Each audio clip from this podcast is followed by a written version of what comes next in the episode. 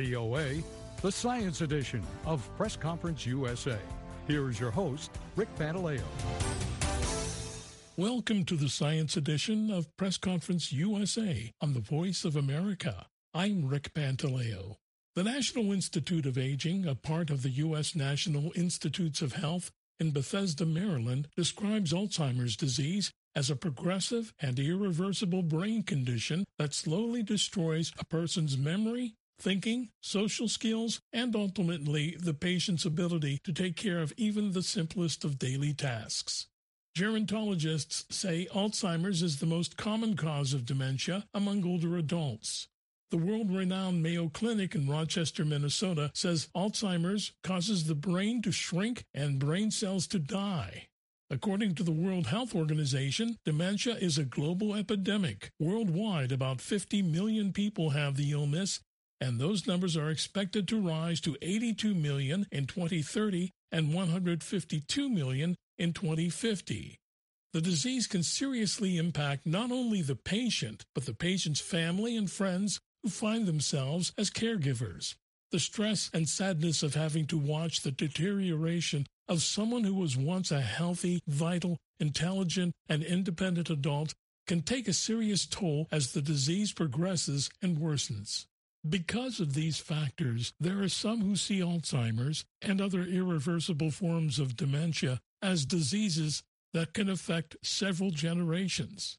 Today, we'll talk about both the medical and scientific aspects of the illnesses themselves and the impact they can have on loved ones and caregivers. My guest for the first segment of our program is Dr. Constantine Lyketsos, MD.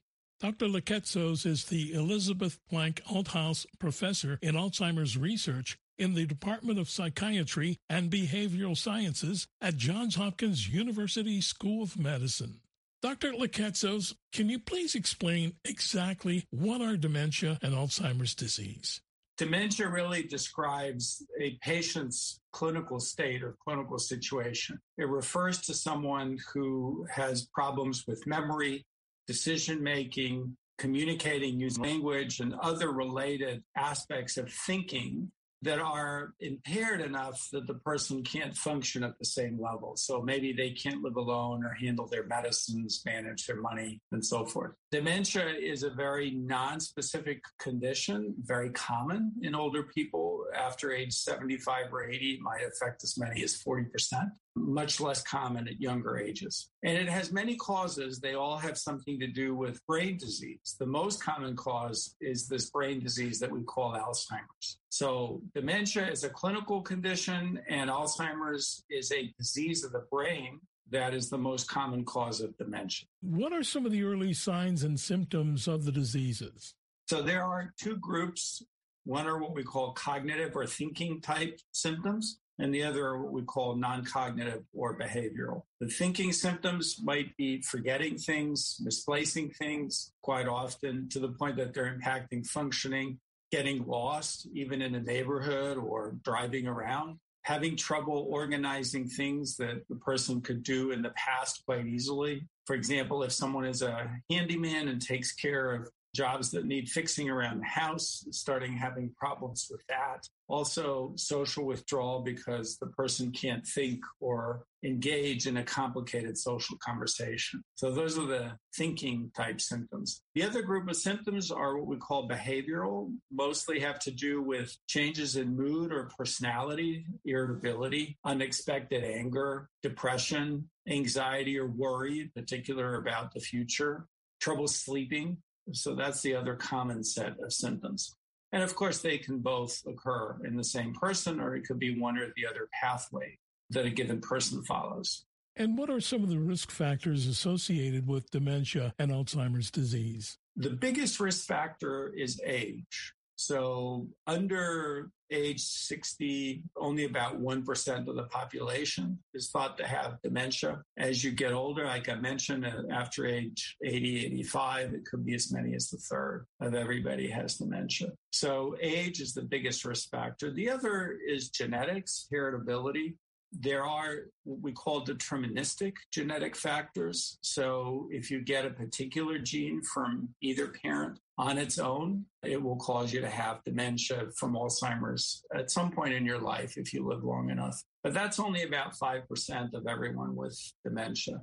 Everybody else, there are contributions of probably a few dozen genes, each which adds a little bit of risk and makes it more likely that you will get dementia. Still, from the genetics point of view, that's hard to quantify, and we don't have the kinds of tests quite yet that would help us define that for one person. So, age, genetics, and then other things like chronic stress, probably a risk factor. Certain sleep conditions like sleep apnea, chronic depression as well is a major risk factor. And then a whole constellation of what are called vascular risk factors like high blood pressure, diabetes, strokes, heart disease. A heart arrhythmia called atrial fibrillation is a common risk factor as well. How does the disease attack the brain and subsequently the body?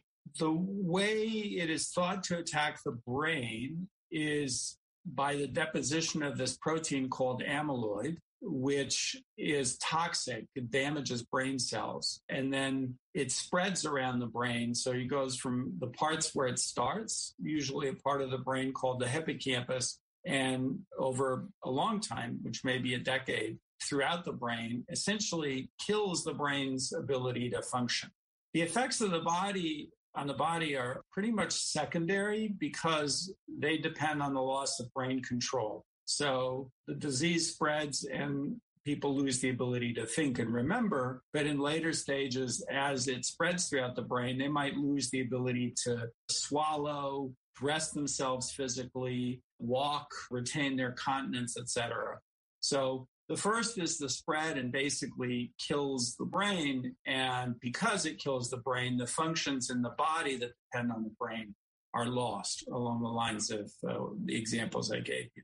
And according to the WHO, dementia is now a global epidemic. Worldwide, about 50 million people currently have dementia, and that rate is expected to rise to 82 million by 2030 and 152 million in 2050. What do you think is behind the growing rate of people with dementia? Yeah, I will. I will uh, uh, respectfully, slightly correct the WHO and say that it's really a world pandemic. The difference between an epidemic and a pandemic is that an epidemic is regional, only in certain areas increase in the disease rate, whereas a pandemic is everywhere. And I think dementia and Alzheimer's meet the criteria for a pandemic. And I sometimes, and I've been saying this well before we had the current pandemic. So it's the next pandemic that we're going to have to deal with, in, in my view. Why is this happening? Well, the major driving force is that people are living to older ages. Mm.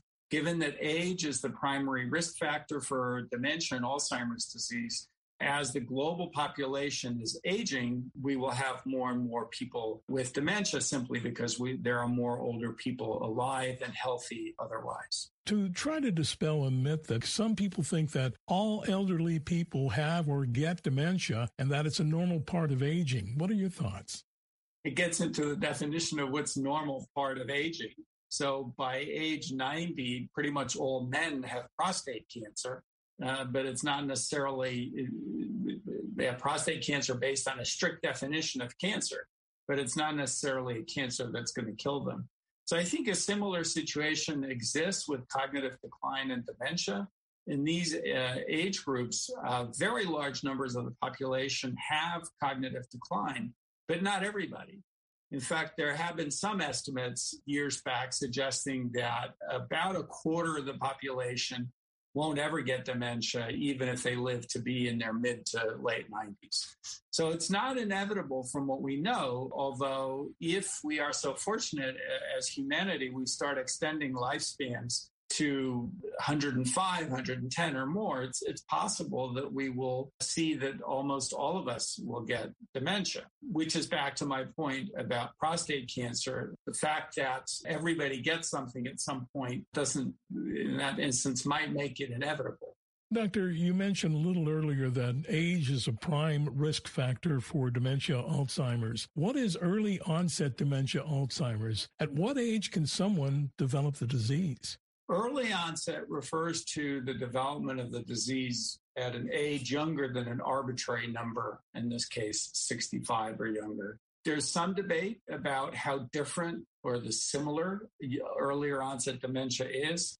I've seen folks as young as 30s if they have dementia from a car accident where they get a lot of brain damage.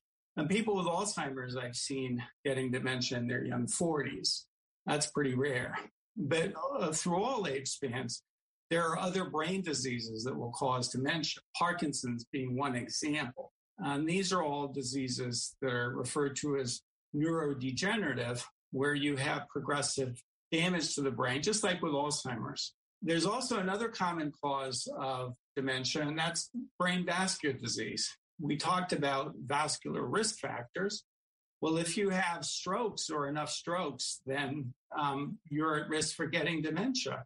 Back to the same paradigm, you get enough brain damage from traumatic brain injury or stroke or a disease process like Alzheimer's, then you're likely to get dementia. The question I'm curious about, and while the disease may take a long time to manifest themselves, can someone already be developing them but are still able to function normally? Yeah, it's not uncommon actually. So, what's going on in the brain can precede the clinical symptoms for, for a while. So, think of it this way the disease might start in the brain, might progress potentially for many years. You have no symptoms. Then you start getting mild symptoms like memory loss or irritability. And then over time, you develop more severe symptoms and you start becoming disabled. That's the kind of spectrum to think about.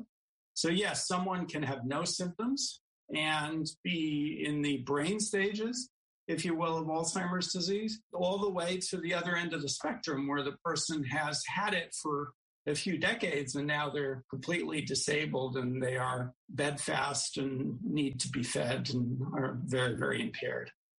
Like Parkinson's disease, Alzheimer is a progressive disease, and I understand that dementia Alzheimer's is a fatal disease. How do patients usually die from the diseases? So, most people with dementia in old age do not die from dementia. I know that's not your question, but just to make the point, they tend to die from a comorbidity.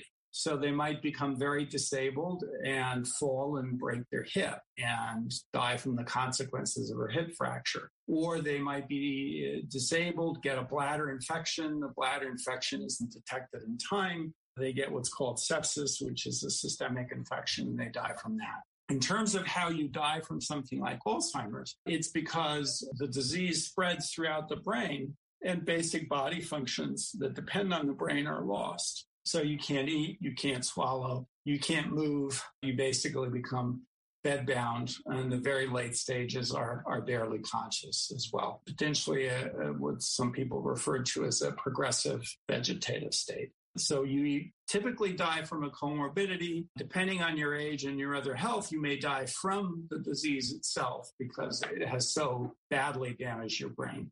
According to the Washington Post, the U.S. Food and Drug Administration recently approved the first Alzheimer's treatment intended to slow cognitive decline. Now, this was hailed by patients and advocates alike, but it also drew sharp criticism by others who argued that there was not sufficient evidence that the drug works. Doctor, could you please tell us about this new treatment and could you share your thoughts about its effectiveness and whether the criticism is warranted?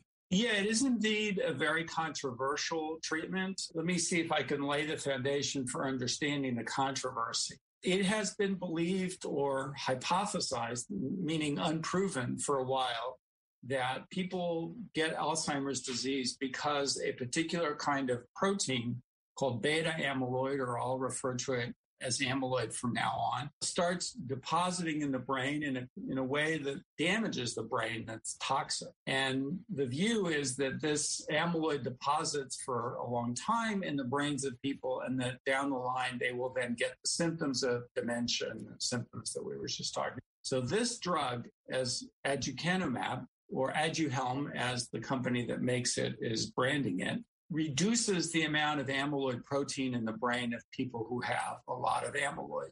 And it's probably quite effective at doing that. There's little controversy that it reduces amyloid. Unfortunately, at the same time, the company that developed it did some studies that had, very equivalent results about whether people actually benefit clinically. So, if you look at the effect of the drug on symptoms, the kinds of symptoms that I was just talking about before, it's really a very weak case that it helps.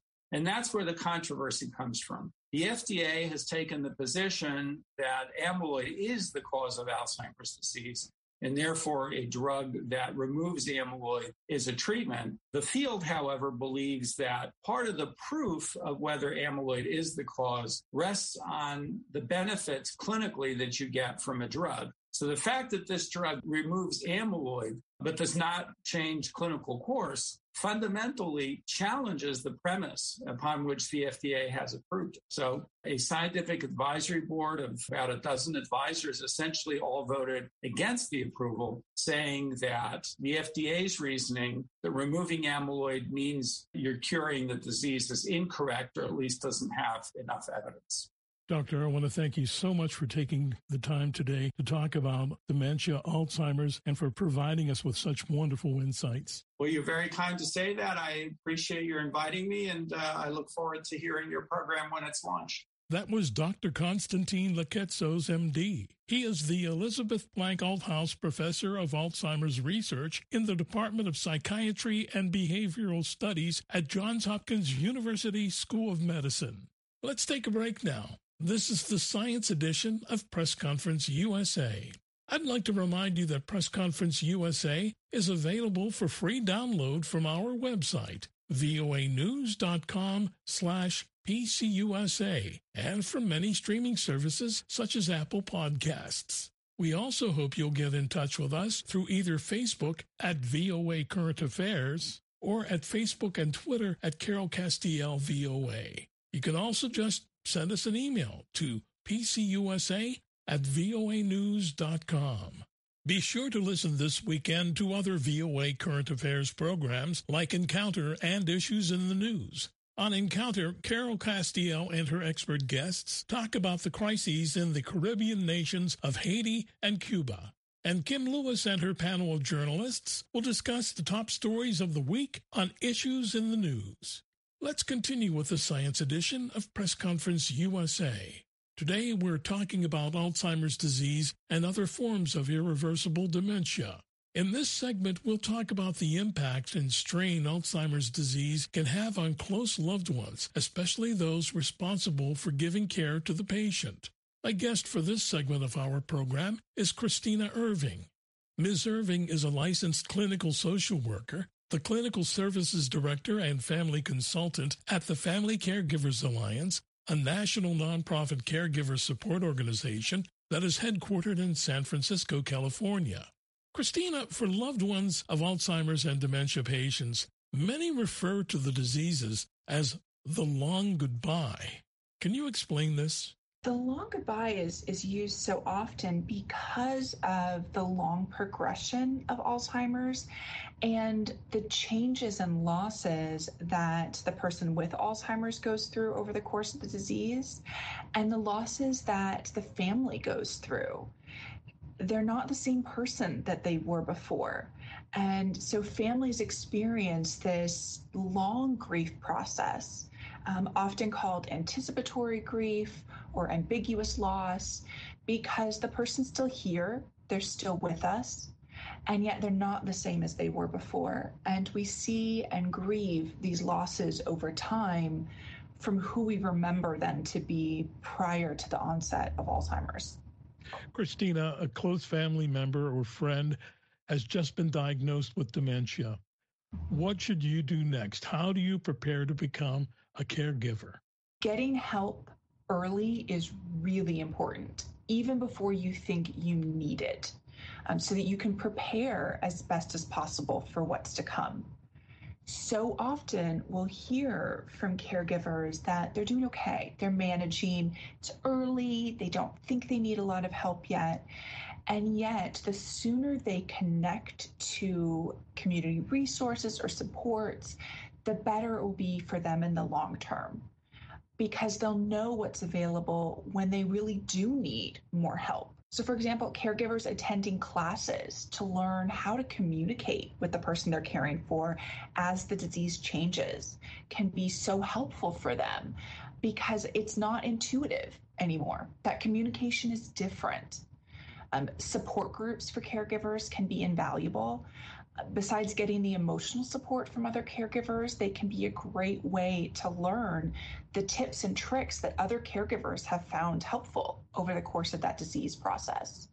Um, so, getting as much education as you can about what does it mean to have dementia, what legal and financial planning do we need to do, how is this going to change the way we interact and communicate with them, and what are the resources that are available when we do need more help. Christina, you alluded to uh, my next question here. I understand that dementia, Alzheimer's, progresses through a series of stages. Can you talk about these stages and the differences in caregiving at each? It can be really hard to determine exactly what stage of dementia somebody is in. Um, over the years, we've seen it described in seven stages or sometimes five. More or less, we like to think of it in terms of three stages of early, middle, or late. Um, even within that, there's going to be some days that somebody's doing a little bit better and other days where they're having a harder time. But in those earlier stages, somebody is still mostly independent. Um, we may notice more changes in their ability to manage finances and some of the executive functioning um, and some changes in memory. So, families start stepping in to help make sure that bills are getting paid, um, that somebody's not overextending their finances and doesn't become um, susceptible to scams or financial abuse. Uh, but they may be doing okay with managing all their personal care and you know being independent around their house.